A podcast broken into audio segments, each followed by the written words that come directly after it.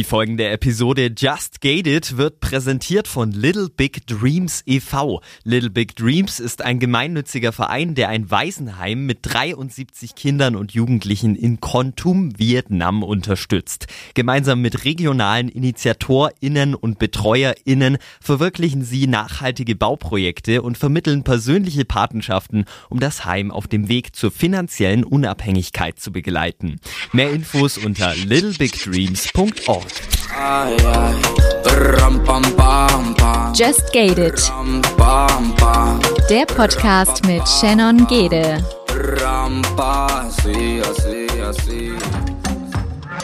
Und somit ein herzliches Willkommen zu einer neuen Folge von Just Gated, die letzte Folge der zweiten Staffel. Mit dieser Folge haben wir die 50 Episoden voll und unsere Nummer 50 ist die liebe Elisabeth. Sie hat Rheuma und spricht mit uns über die Auswirkungen dieser Krankheit, die Medikamente, die sie nimmt und wie ihr weiteres Leben mit der Krankheit aussehen könnte.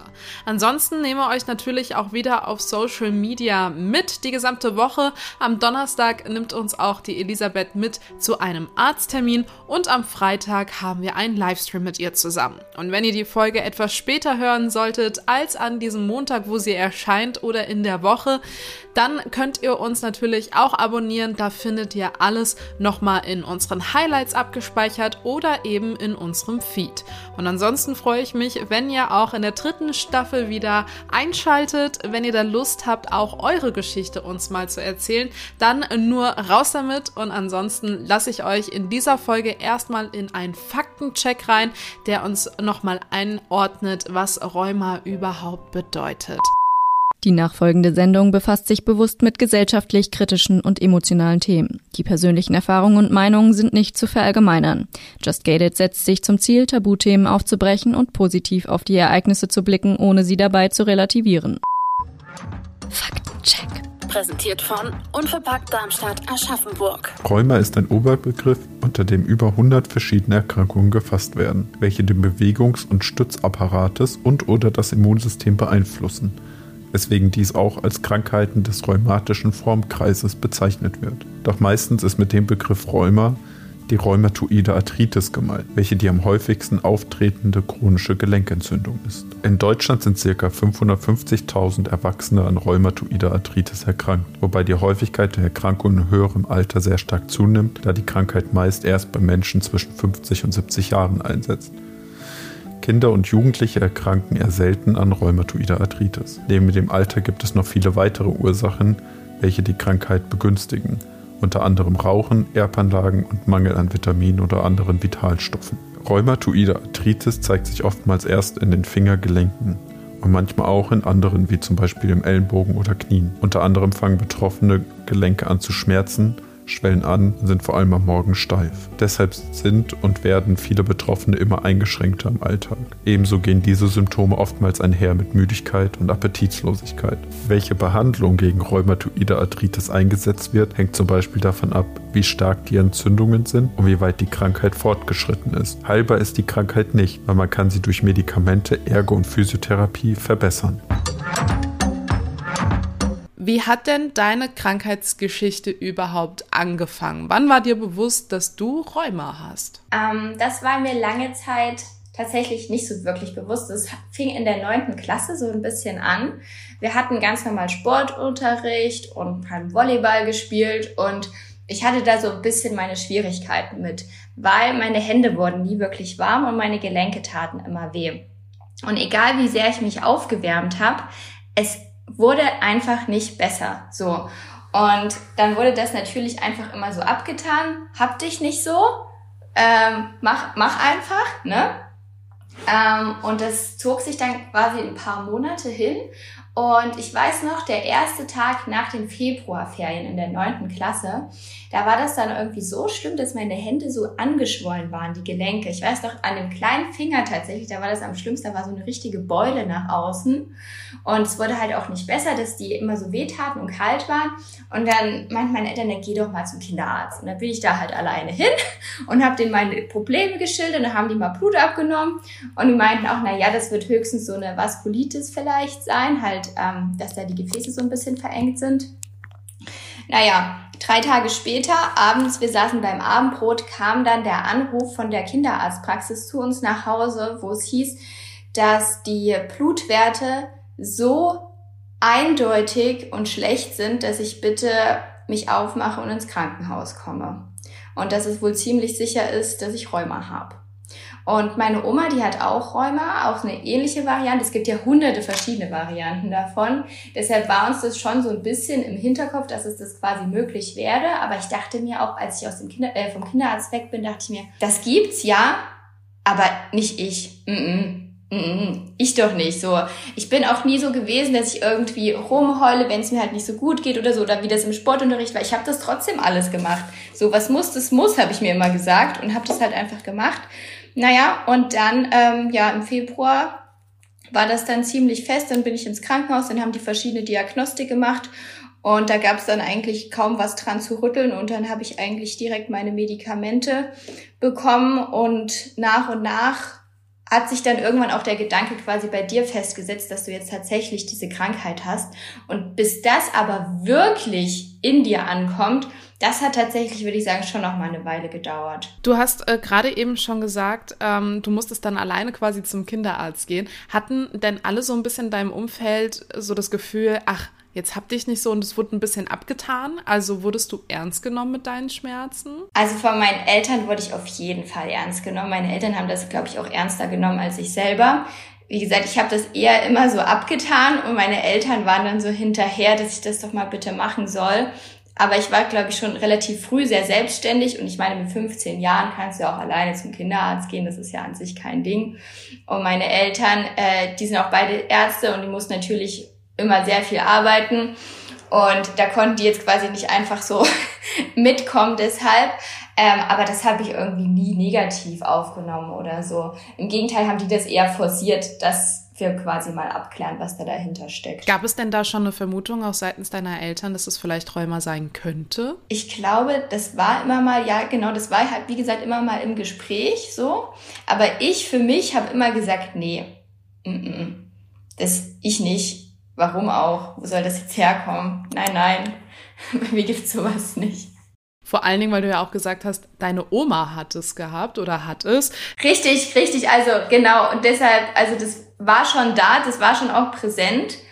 Und tatsächlich, ich habe auch immer so in der 3., 4. Klasse, wenn wir da in der Grundschule so Wunschzettel geschrieben haben, was wir uns wünschen, da habe ich immer drauf geschrieben, erstens, dass meine Oma kein Rheuma mehr hat und zweitens, dass ich auf ein bestimmtes Gymnasium hier in der Stadt gehen kann, wo alle meine Freunde hingehen wollten. Das beides habe ich immer draufgeschrieben. Also das war mir schon bewusst, dass es diese Krankheit gibt und dass ich auch quasi direkt damit konfrontiert bin. Aber ich habe das nie für möglich gehalten, dass ich das auch haben könnte. Zumal meine beste Freundin damals, die hatte das Gleiche. Und die hat es aber schon ganz früh bekommen, so im Grundschulalter oder so. Von daher war ich wirklich sehr konfrontiert mit dieser Erkrankung und wusste, worum es geht, aber habe das nie für möglich gehalten, dass quasi ich damit auch in Berührung kommen könnte, persönlich. Wie hast du denn die Krankheit wahrgenommen bei deiner Oma, bei deiner besten Freundin, dass du es eben auch auf einen Wunschzettel schreibst und sagst, oh Gott, also hoffentlich sind die bald geheilt oder müssen da nicht mehr durch? Klingt ja danach, als hättest du einen sehr, sehr großen Respekt auch vor der Krankheit gehabt und ihre Auswirkungen. Oder wie war deine Einstellung auch zu Rheuma? Ja, das Ding war, dass meine Oma die wirkte schon immer recht krank. Die hat es auch immer versucht, nicht so nach außen hin zu zeigen, aber du hast ja gemerkt, wie sehr sie leiden musste. Und die hatte auch dann verschiedene, also nicht nur Rheuma quasi, sondern schon multimorbide fast. Und du siehst quasi als Kind immer nur, wie es den anderen so unheimlich schlecht geht und siehst quasi ja nur dieses Endergebnis, gar nicht so den Prozess bis dorthin. Und du denkst dir nur so, das ist so furchtbar, ich würde am liebsten irgendwas tun, aber du weißt nicht was.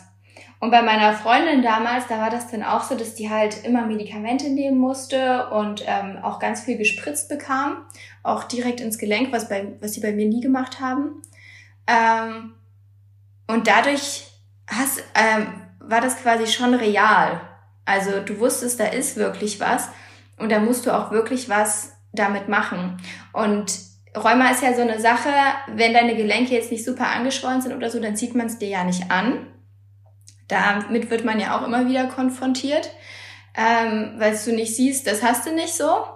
Aber dadurch war mir das ja auch mehr als bewusst, dass man es quasi nicht sehen muss, damit es real wird. Bis auf das Beispiel mit deiner besten Freundin gab es in deinem Umfeld ja aber auch nur, und das sagt ja auch eigentlich die Statistik, ältere Menschen, die eben Rheuma haben. Und ja, eigentlich ist es gar keine Krankheit, die so typisch ist für junge Erwachsene, junge Teenager. Wie erklärt sich das, dass du in so jungem Alter Rheuma hast? Ja, also das ist eine wirklich unheimlich gute Frage. Also ich hatte... oder habe das bekommen als juvenile idiopathische Arthritis, nennt sich das, JIA. Juvenil halt jugendlich, idiopathisch, unbekannter Ursache. Also man weiß bis heute nicht wirklich, warum das diese Menschen trifft. Es gibt so ein paar Theorien und das würde jetzt, glaube ich, hier zu weit führen. Aber da ist es halt dafür relativ, sage ich mal, verbreitet, dass es halt, oder typisch, dass es Kinder, Jugendliche vorm 16. Lebensjahr trifft.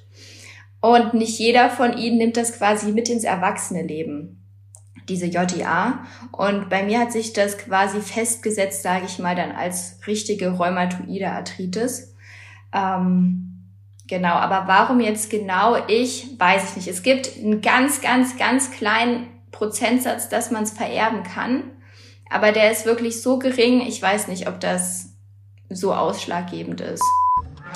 Faktencheck.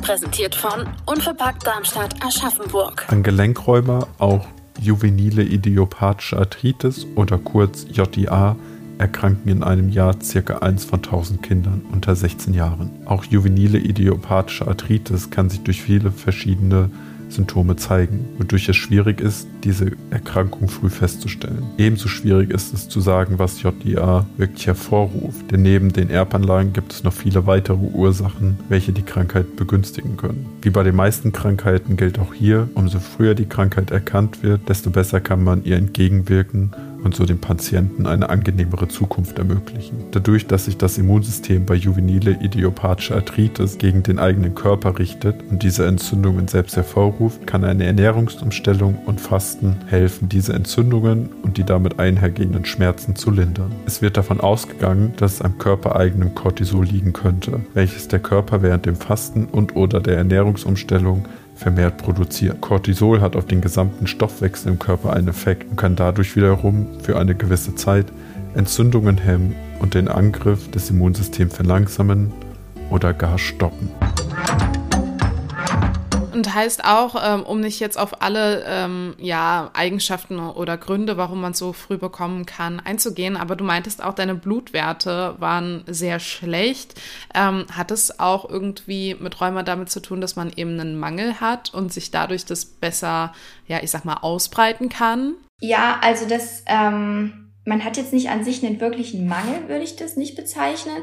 Es gibt eher so ein paar Werte und Antikörper, die man nachweisen kann, die dann relativ spezifisch sind. Also es gibt zum Beispiel CCP-Antikörper oder es gibt auch Rheumafaktoren, Entzündungswerte, so Ferritin, dann auch ein bisschen quasi die normalen Entzündungsparameter. Aber gerade diese CCP-Antikörper, die haben halt eine sehr, sehr hohe Spezifität. Und die hatten wohl dann das erste Mal bei mir einen Wert, da meinte meine Mama, sie hatte noch nie einen Patienten, der so einen hohen Wert hatte davon. Dachte ich mir auch so, super, alles mitgenommen, was geht. So Rheumafaktoren kann man haben, die haben eine relativ niedrige Spezifität. Also die muss man quasi nicht haben. Und dann gibt's auch noch die ANAs, so antinukleäre Antikörper, die kann man auch nachweisen, muss man nicht. Und umso mehr man quasi von all diesen Sachen hat, umso schlechter, sage ich mal, stellt sich quasi dann auch die Prognose dar, beziehungsweise ist dann mit einer schlechteren Prognose assoziiert. Und ich habe quasi fast auch alle diese Sachen halt sehr gut mitgenommen, sage ich mal, die man da haben kann. Und du hast ja schon beschrieben gehabt, dass es eben in den Fingern vor allen Dingen wehgetan hat, wenn du eben Sport gemacht hast, zum Beispiel Volleyball gespielt hast. Wo hat sich denn damals das mit dem Rheuma bemerkbar gemacht und wie hat sich das bis heute vielleicht auch ausgebreitet? Also es fing tatsächlich so ein bisschen in den Fingern an, also gerade dadurch, dass das halt beim Sport so getriggert war, dass du es halt wirklich gemerkt hast, sage ich mal. Und ansonsten hatte ich immer oder habe die größten Probleme tatsächlich in den Sprunggelenken und in den Kniegelenken. Das war auch gerade zu Beginn der Erkrankung sehr stark ausgeprägt, dass ich dann nur noch mit Krücken laufen konnte, auch in der Schule. Und also ich habe das quasi in den Sprunggelenken, in den Kniegelenken, in den Hand- und Fingergelenken und auch in der Hüfte. Und die meisten Einschränkungen merke ich auch einfach beim Laufen und bei den Fingern. Das war zu Schulzeiten noch anders, als es jetzt ist, weil damals musstest du ja alles per Hand schreiben. Und da kam mir das Studium natürlich sehr entgegen, wenn du dann einfach quasi nur noch mit dem Tablet da sitzt und auf den Vorlesungsfolien ja nur noch markieren musst. Und ich habe da quasi gar nichts mehr mit Hand geschrieben und auch alle unsere Klausuren waren ja MC-Klausuren, also zum Kreuzen. Also das war quasi eine super Sache für mich und durch die Medikamente bin ich jetzt eigentlich so gut eingestellt und dafür bin ich auch unheimlich dankbar, dass also ich jetzt quasi super gut laufen kann, ich brauche keine Krücken und ich kann auch einigermaßen gut schreiben, das, was ich machen muss, das gelingt mir auch alles und ich kann das auch alles super gut bewältigen, ohne dass ich da irgendwelche Hilfestellungen oder sowas brauche. Gibt es trotzdem Sachen, die du einfach nicht machen kannst? Also zum Beispiel mit dem Joggen, muss ich ehrlich sagen, das ist so eine Sache. Alle meine Freunde gehen joggen und die betteln sich dann da auch so ein bisschen auf diesen Apps, was man da so machen kann. Und ich meine, ich mache an sich super gerne Sport und bin halt immer sehr gerne auch ins Fitnessstudio gegangen, halt alles so, wie es für mich möglich ist. Und bei uns in Sachsen haben wir jetzt wieder die Gyms zu. Wir haben ja wieder so einen kleinen Semi-Lockdown und du kannst wieder nichts machen. Und da habe ich tatsächlich jetzt das erste Mal probiert, am Montag joggen zu gehen, weil ich dachte, ach komm, vielleicht kann ich es ja auch. Aber es war so furchtbar einfach. Ich glaube, das ist wirklich der blödeste Sport, den ich machen kann. Mir tat alles weh. Es war einfach uncool. Ja, also solche Sachen, also da gibt's, oder zum Beispiel, ich könnte jetzt auch nicht einfach Volleyball spielen, Basketball spielen, solche Sachen. Da muss ich natürlich schon mir überlegen, ist das cool für mich? Ich glaube nicht, ne? Solche Sachen. Aber an sich so in meinem Alltag, mit meinem Studium und so, bin ich eigentlich nicht eingeschränkt. Das kann ich eigentlich an sich alles ganz gut erledigen, sage ich mal. Hast du denn auch so richtige Rheumaschübe, wo du einfach auch merkst, okay, also in der Woche, weiß ich nicht, knockt's mich total aus oder gibt es Jahreszeiten, die besser sind oder schlechter sind für dich? Also ich fühle mich tatsächlich manchmal wie so ein kleiner Wetterfrosch, muss ich ehrlich sagen, weil ich merke immer in meinen Gelenken, wenn das Wetter so umschlägt. Also gerade wenn das dann so nass kalt wird, gerade so dieses typische Novemberwetter, das mag ich gar nicht. Also das merke ich auch richtig in den Gelenken. Gerade dann auch so, wenn du die Treppe hochläufst oder so und du denkst dir so, das Wetter, du, da wird sich die nächsten Tage was ändern. Mit Sommer ist an sich immer ganz gut, aber es darf auch quasi nicht zu drückend warm sein, weil dann schwellen meine Hände auch wieder so an, das tut immer richtig weh. Also zum Beispiel, ich trage auch nie irgendwie Ringe oder so, weil das geht einfach nicht. Nee. Und dann gibt es natürlich Phasen, wo es besser ist und wo es schlechter ist. Das merkst du auf jeden Fall. Ich merke das auch, wenn du zu viel Stress quasi hast, in so ganz krassen Prüfungsphasen oder wenn es dir auch psychisch, gibt es ja auch immer Zeiten, wo es mal besser ist, wo es mal schlechter ist. Das spiegelt sich tatsächlich auch wieder oft darin wieder.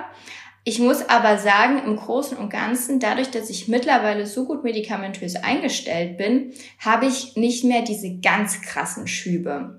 Ich hatte tatsächlich, also ich habe quasi ein Grundmedikament, was ich immer spritzen muss.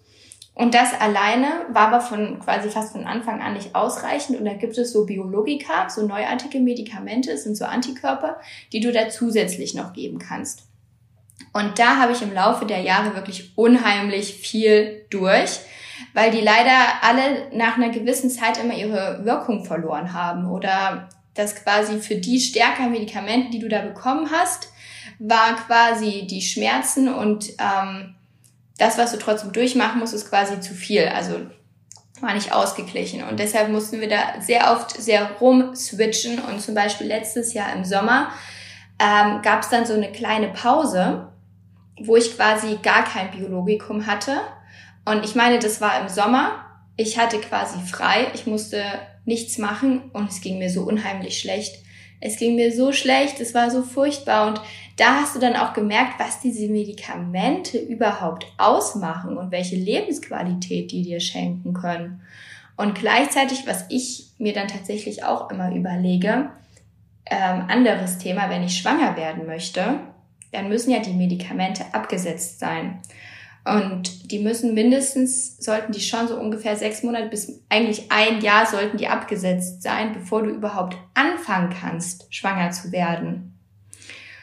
Und da weiß ich nicht so richtig. Also, weil das wird ja wahrscheinlich auch eine Zeit sein, wo ich Vollzeit im Krankenhaus arbeite. Also, wie das dann da werden soll, bin ich mir noch unsicher. Andererseits denke ich mir, es kommt alles, wie es kommen soll. Und so viele vor mir haben es irgendwie auch geschafft. Und irgendwie gibt's immer einen Weg. Von daher will ich mir da auch jetzt quasi noch nicht den Kopf drüber zu zerbrechen, über Dinge, auf die ich jetzt eh noch keinen Einfluss habe. Heißt aber auch, es gibt jetzt keine nur rein biologische, homöopathische Behandlung für Rheuma. Also es muss schon chemisch sein. Nee. Ja, das ist quasi auch eigentlich so der neue Therapieansatz, würde ich sagen. Sobald die Diagnose steht, gehst du eigentlich direkt voll rein. Am Anfang hat man noch nur so NSARs, so Schmerzmittel gegeben. Das ist inzwischen aber eigentlich auch obsolet. Da geht's eigentlich sofort volle Kanone, würde ich schon fast sagen, um quasi diese Gelenkdestruktion aufhalten zu können. Hast du da Angst vor den Nebenwirkungen oder Bedenken davor? Ich meine, du sagst auch, du bist gegen ein paar Medikamente quasi resistent. Und was kommt da noch alles? Das weiß man ja gar nicht. Es wird ja gefühlt immer nur stärker und mehr, so wie du es jetzt geschildert hast. Hast du da Angst, irgendwie von Nebenwirkungen auch irgendwann beeinträchtigt zu sein oder da was zu bekommen? Ja, also die Nebenwirkungen, das wäre zum Beispiel das eine, so quasi, dass das relativ so auf Leber und Niere gehen kann. Das wäre quasi jetzt so als eine richtige Nebenwirkung, sage ich mal. Das wäre jetzt so eine Sache. Und auch, du darfst auf keinen Fall schwanger werden während dieser Medikamente, weil das ist komplett toxisch quasi. Deshalb muss das wirklich komplett abgesetzt sein. Davor, also jetzt speziell quasi vor den lebertoxischen Sachen oder so, habe ich jetzt ehrlich gesagt nicht direkt Angst, weil man es wahrscheinlich auch so nicht direkt merkt. Und andererseits muss man sich auch ehrlich fragen, was hat man für eine Wahl? Also würde ich jetzt sagen, nur weil ich Angst habe, dass meine Leber darunter leidet, setze ich meine Medikamente ab und dann geht's mir unfassbar schlecht und ich kann mein Leben nicht mehr bestreiten, wie ich es mache. Deshalb steht das quasi eigentlich außer Frage, muss ich ehrlich sagen. Trotzdem wäre natürlich das Ziel, irgendwann ohne Medikamente leben zu können. Und da gibt es auch einige Sachen, die man quasi mit seiner Ernährung, mit seinem Lebensstil machen kann, um das quasi das Bestmögliche herauszuholen, was ich denke, was ich da auch eigentlich mache. Und was du dann meintest, ob ich Angst habe, quasi, dass die Medikamente irgendwann nicht mehr reichen. Ja, das ist eine gute Frage. Das ist wirklich eine gute Frage. Was will man machen? Man kann ja auch nur mit dem leben, was auf dem Markt ist. Und zum Beispiel das Biologikum, was ich jetzt habe, das vertrage ich eigentlich wirklich ganz gut. Da bin ich sehr zufrieden. Aber, oh Wunder, das ist jetzt auf unbestimmte Zeit einfach nicht mehr lieferbar. So. Und dann stehst du natürlich auch da und du denkst dir so, wow, cool. Deshalb kriege ich das jetzt zurzeit als Infusion, was ja dann wiederum okay ist. Und dann, so kann man ja auch damit leben. Das ist ja gar keine Sache. Aber ja, was machst du da, wenn es das von heute auf morgen nicht mehr gibt? Das ist natürlich schwierig. Aber natürlich auch so eine Sache kannst du nicht beeinflussen, ne? Heißt aber auch, du hast gerade angesprochen, dass du was mit Lebensmitteln auch machst, um es vielleicht irgendwann mal ohne Medikamente zu schaffen. Was hast du denn da so an Tricks schon entwickelt? Wie sieht denn dein Alltag aus? Also es gibt da so, sage ich mal, verschiedene Studien, die da, naja, zum Beispiel das intermittierende Fasten, das hilft wohl einigen, das soll wohl entzündungshemmend sein. Das mache ich im Großen und Ganzen zum Beispiel.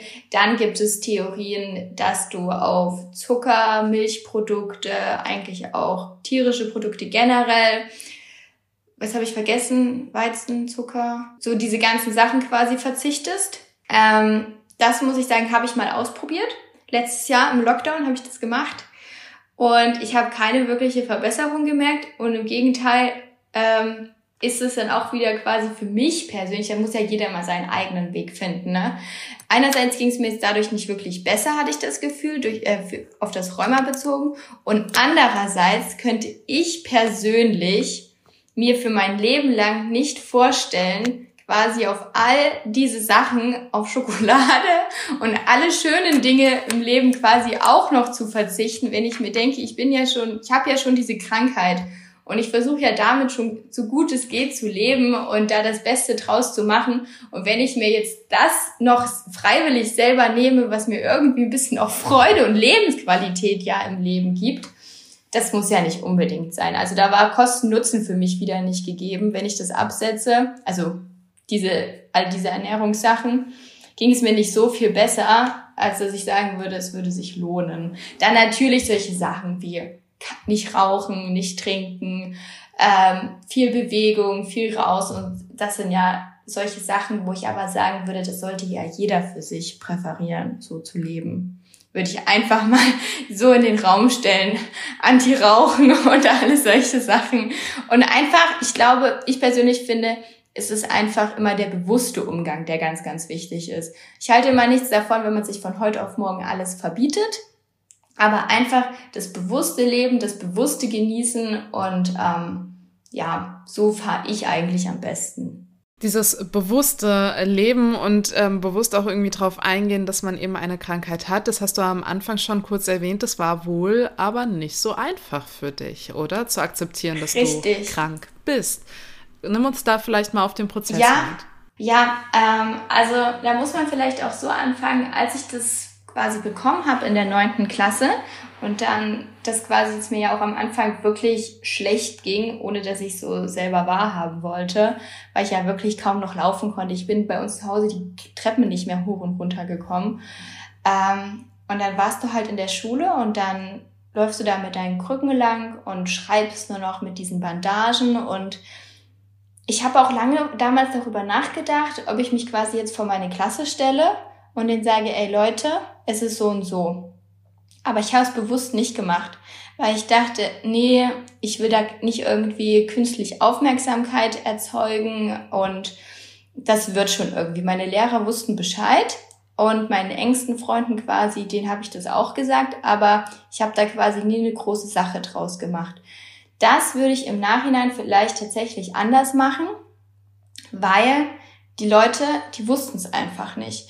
Tatsächlich hat sich auch der Großteil in meiner Klasse quasi von mir abgewandt, weil irgendeiner auf die Idee gekommen ist, zu sagen, die hat gar kein Rheuma, die tut nur so, weil dann würde man ihr das doch ansehen. So, oder dann von einem anderen konnte ich mir dann so anhören, kam er so zu mir und meinte, ey, man fühlt sich cool, wenn du mit Boxhandschuhen rumläufst. Und ich dachte mir so auch, also ich meine, was willst du da auch sagen? Das ist zum Beispiel auch so eine Sache, viele in dem Alter, die verstehen das natürlich auch nicht. Was ist das? Du bist chronisch krank, du hast plötzlich so eine einschneidende Veränderung, du nimmst plötzlich Medikamente, alles ändert sich für dich. Das verstehen viele nicht, beziehungsweise wollen es viele auch nicht verstehen. Deshalb habe ich mich dann eigentlich lange Zeit nur noch darauf gefreut, quasi, wenn die Schule auch einfach dann quasi vorbei ist. Aussagen, die ich auch immer richtig toll fand, waren solche Sachen, ich würde so gerne mit dir tauschen. Weil ich war an sich schon lange Zeit relativ gut in der Schule, einfach weil es mir auch wichtig war und ich wollte ja gerne Ärztin werden und ich wusste, ich kann auch nur am besten Ärztin werden, wenn ich ein gutes Abi habe. So, da war mir das einfach wichtig, gute Noten zu haben. Und dann habe ich ja mit meinen Bandagen nur schreiben können. Und dann hatte ich einen Nachteilsausgleich. Das ist quasi ganz normal, wenn du da diesen Status hast, dann steht der dir zu. Und dann konnte ich halt in den Arbeiten, in den schriftlichen oft ein bisschen länger schreiben. Und dann hieß es halt wirklich von meinen MitschülerInnen, ja, ich würde dann würde ich ja auch gerne Rheuma haben, wenn ich dann länger schreiben kann und gute Noten kriege. Und du denkst dir so, Freunde, das ist nicht der Punkt. Das ist einfach nicht der Punkt. Aber da bringt es ja auch nichts, irgendwelche Diskussionen dort anzufangen. Ich habe das dann immer einfach so stehen lassen, weil, ja, du kannst es den Leuten nicht erklären. Naja, und durch diese ganzen Sachen hat sich das bei mir dann eher so festgesetzt, dass ich das Gefühl bekommen habe, dass es falsch an mir ist, dass ich jetzt diese Krankheit habe und dass mich das irgendwie so absondert. Und das hat wirklich eine lange, lange Zeit gebraucht, bis ich so erkannt habe, ja, es ist ein Teil von mir, ein Teil, der mich ausmacht, aber ich bin nicht die Krankheit, ich bin viel mehr. Und ich kann auch gut damit leben. Und das hat sich dann tatsächlich erst so in den letzten Jahren etabliert. Gerade auch durch mein Studium, muss ich sagen, das hat einen großen Anteil daran. Gerade so die ganzen Leute, also wenn du Medizin studierst, dann gehst du ja auch davon aus, dass die Leute, die das machen, einfach da auch ein bisschen empathischer an die ganze Sache herangehen können und dich auch einfach verstehen können, weil sie es kennen oder kennenlernen. Und dort von meinen Mitstudierenden hatte ich eigentlich auch nie wirklich Probleme, muss ich sagen. Es gab mal einen kleinen Vorfall mit einer Dozentin tatsächlich, aber so mit den Mitstudierenden, das war eigentlich kein Problem.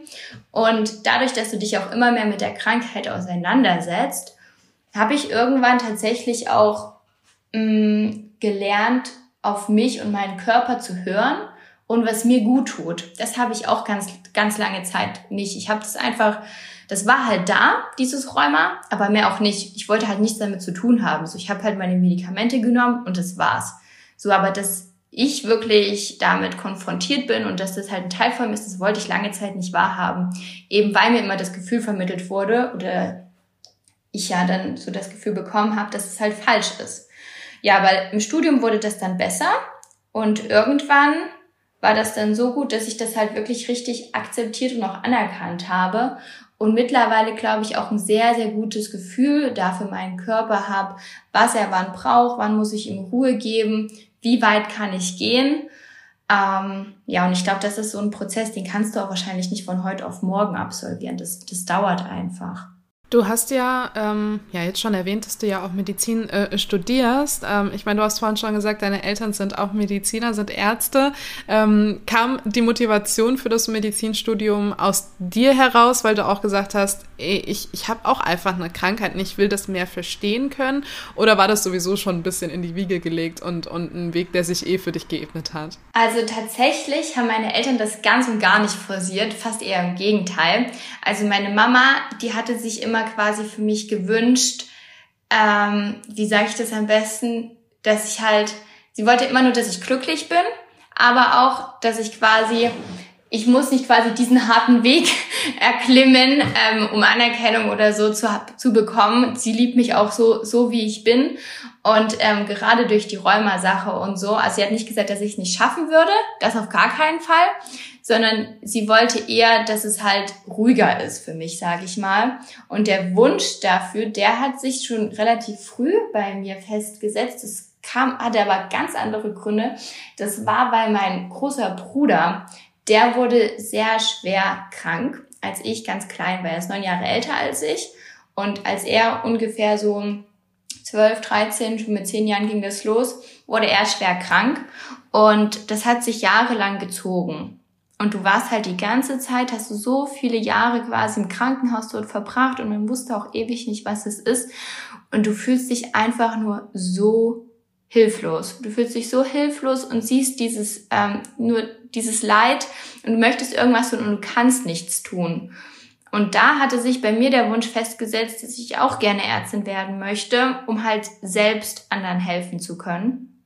Und als ich dann noch selber meine Diagnose bekommen habe, dadurch hat sich das dann eigentlich einfach nur noch verstärkt und ich dachte mir, jetzt erst recht, wann, wenn nicht jetzt? So, also hier muss was getan werden. Und als ich dann angefangen habe zu studieren, da hatte ich auch einen Termin bei der Gleichstellungsbeauftragten bei uns von der Uni. Und das fand ich sehr schön, wie sie meinte zu mir, sie findet das sehr beeindruckend, dass ich mich quasi trotz meiner Einschränkung für diesen Weg entscheide und sie sich vorstellen kann, dass ich wahrscheinlich noch ganz, ganz anders dann an die ganzen medizinischen Problemstellungen, sage ich mal, herangehe, weil ich ja quasi auch die andere Seite kenne und ich weiß, wie es ist, nicht für voll genommen zu werden und sich nicht gesehen, also wie sagt man, ja, also einfach, dass du weißt, wie es ist, auch auf der anderen Seite zu stehen.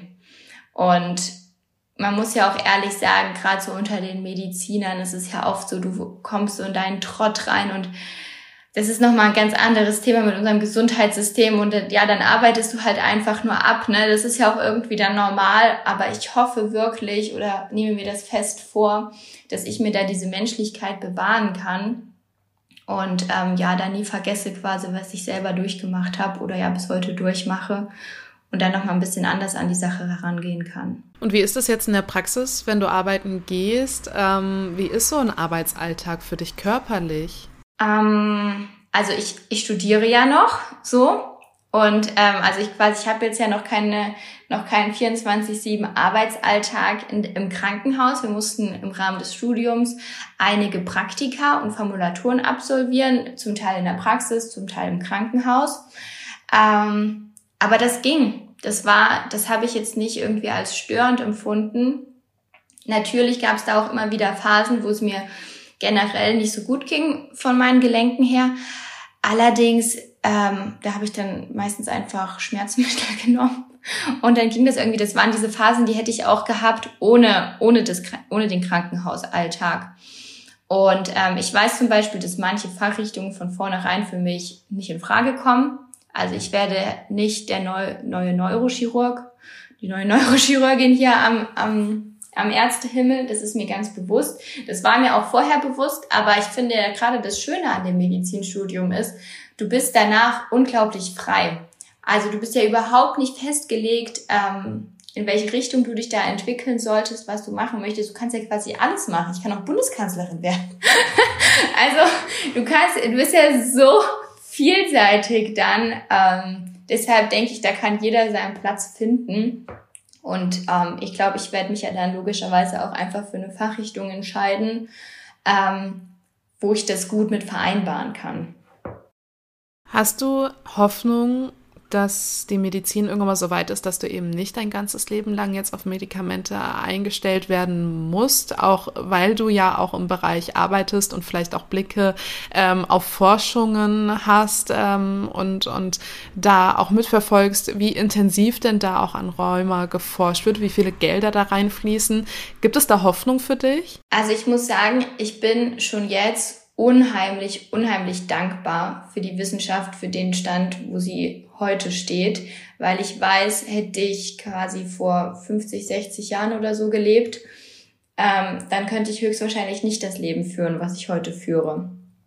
Und man sieht es ja auch oft noch so in alten Lehrbüchern oder für mich war das unglaublich prägsam bei meiner Hausarztformulatur, da haben wir einen Hausbesuch gemacht bei einer älteren Dame, die hatte auch Rheuma und die hatte nicht diese Medikamente zur Verfügung, die ich schon seit frühesten Jahren quasi habe und ihre Hände waren halt quasi komplett verschoben, sag ich mal. Und da siehst du, so könntest du quasi auch aussehen, hättest du deine Medikamente nicht. Und dann denkst du dir so, was habe ich für ein unglaubliches Glück und was ist es für ein Privileg für mich und meine Person, diese Medikamente zur Verfügung stehen zu haben und dass ich dieses Leben so führen kann. Und ich glaube, du gehst automatisch mit so unglaublich viel Dankbarkeit durch den Tag und durch das Leben. Das ist so der Wahnsinn. Also natürlich würde ich mir wünschen quasi, dass die Wissenschaft da noch mehr vorankommt, aber ich glaube, das machen sie auch schon. Und selbst wenn ich quasi so weiterlebe, wie ich jetzt weiterlebe, bin ich mehr als glücklich, muss ich sagen. Also hast du auch keine Angst mehr davor, mal wieder auf Krücken laufen zu müssen, dass du irgendwann mal im Rollstuhl sitzen könntest? Das ist für dich fernab. Also da denke ich ehrlich gesagt eigentlich gar nicht dran. Vielleicht liegt es auch daran, dass ich jetzt halt noch so jung bin und jetzt so gut eingestellt bin und jetzt das alles so gut läuft. Aber ich finde, so generell im Leben, unabhängig von der Krankheit, haben wir ganz viele Sachen auch immer so mit deinem Mindset quasi zu tun. Und es ist immer die Sache, was du letztendlich daraus machst. Von daher will ich mich quasi da auch gar nicht so auf diese eventuellen möglichen negativen Aspekte fokussieren, sondern quasi der einzig negative Aspekt meiner Krankheit, dass er quasi einfach da ist, den versuche ich einfach nur zu nutzen, dass ich halt anderen Mut machen kann, da sich nicht beirren zu lassen und ihren Weg trotzdem zu gehen. So würde ich das nur sehen. Was würdest du dir denn, also dein Blick ist ja super stark auf die Krankheit auch, ne? Und ich meine, du hast einfach eine unheilbare Krankheit und siehst aber dennoch das Positive irgendwie auch drin, wo ich gleich nochmal zum Sprechen komme. Aber vorher würde ich dich auch gerne fragen, was du dir von der Gesellschaft vielleicht auch wünschst, in Bezug eben auf unsichtbare Krankheiten. Wie muss da was verändert werden? Ich würde mir wünschen, dass wir offener und reflektierter damit umgehen und dass es auch nicht mehr so totgeschwiegen wird. Ich meine, es gibt so viele chronische oder auch nicht chronische Erkrankungen, egal ob psychisch oder physisch, egal ob du die siehst oder nicht auf den ersten Blick. Die sind ja trotzdem real. Und ich finde es da einfach unheimlich wichtig, dort Bewusstsein zu schaffen und vor allem auch zu sensibilisieren, einfach nur die Leute darauf aufmerksam zu machen, dass es das überhaupt gibt. Ich habe immer das Gefühl, das macht schon ganz, ganz viel aus, weil viele das einfach nicht auf dem Schirm haben, dass es überhaupt existiert. Und viele haben halt leider dieses Denken, sehe ich es nicht, ist es nicht da. Und das ist halt so fest verankert in den Köpfen vieler. Aber nur weil sich das quasi über Jahre, Jahrzehnte so festgesetzt hat, denke ich mir, heißt es ja nicht, dass es nicht auch an der Zeit sein könnte, dieses Denken halt zu ändern. Und das müssen wir machen, denke ich. Nicht nur bezogen auf das Rheuma, sondern auf alles. So. Ich glaube, das ist generell diese Sache, dass wir einfach viel, viel offener mit uns allen umgehen müssen. Ist ja bei Endometriose oder Multiple Sklerose ist es ja eigentlich auch dasselbe. Ne? Alles, also ja, richtig, man sieht den richtig. Leuten nicht ein, dass sie eben eingeschränkt sind oder eben Schmerzen haben, aber es heißt ja nicht, dass sie nicht da sind.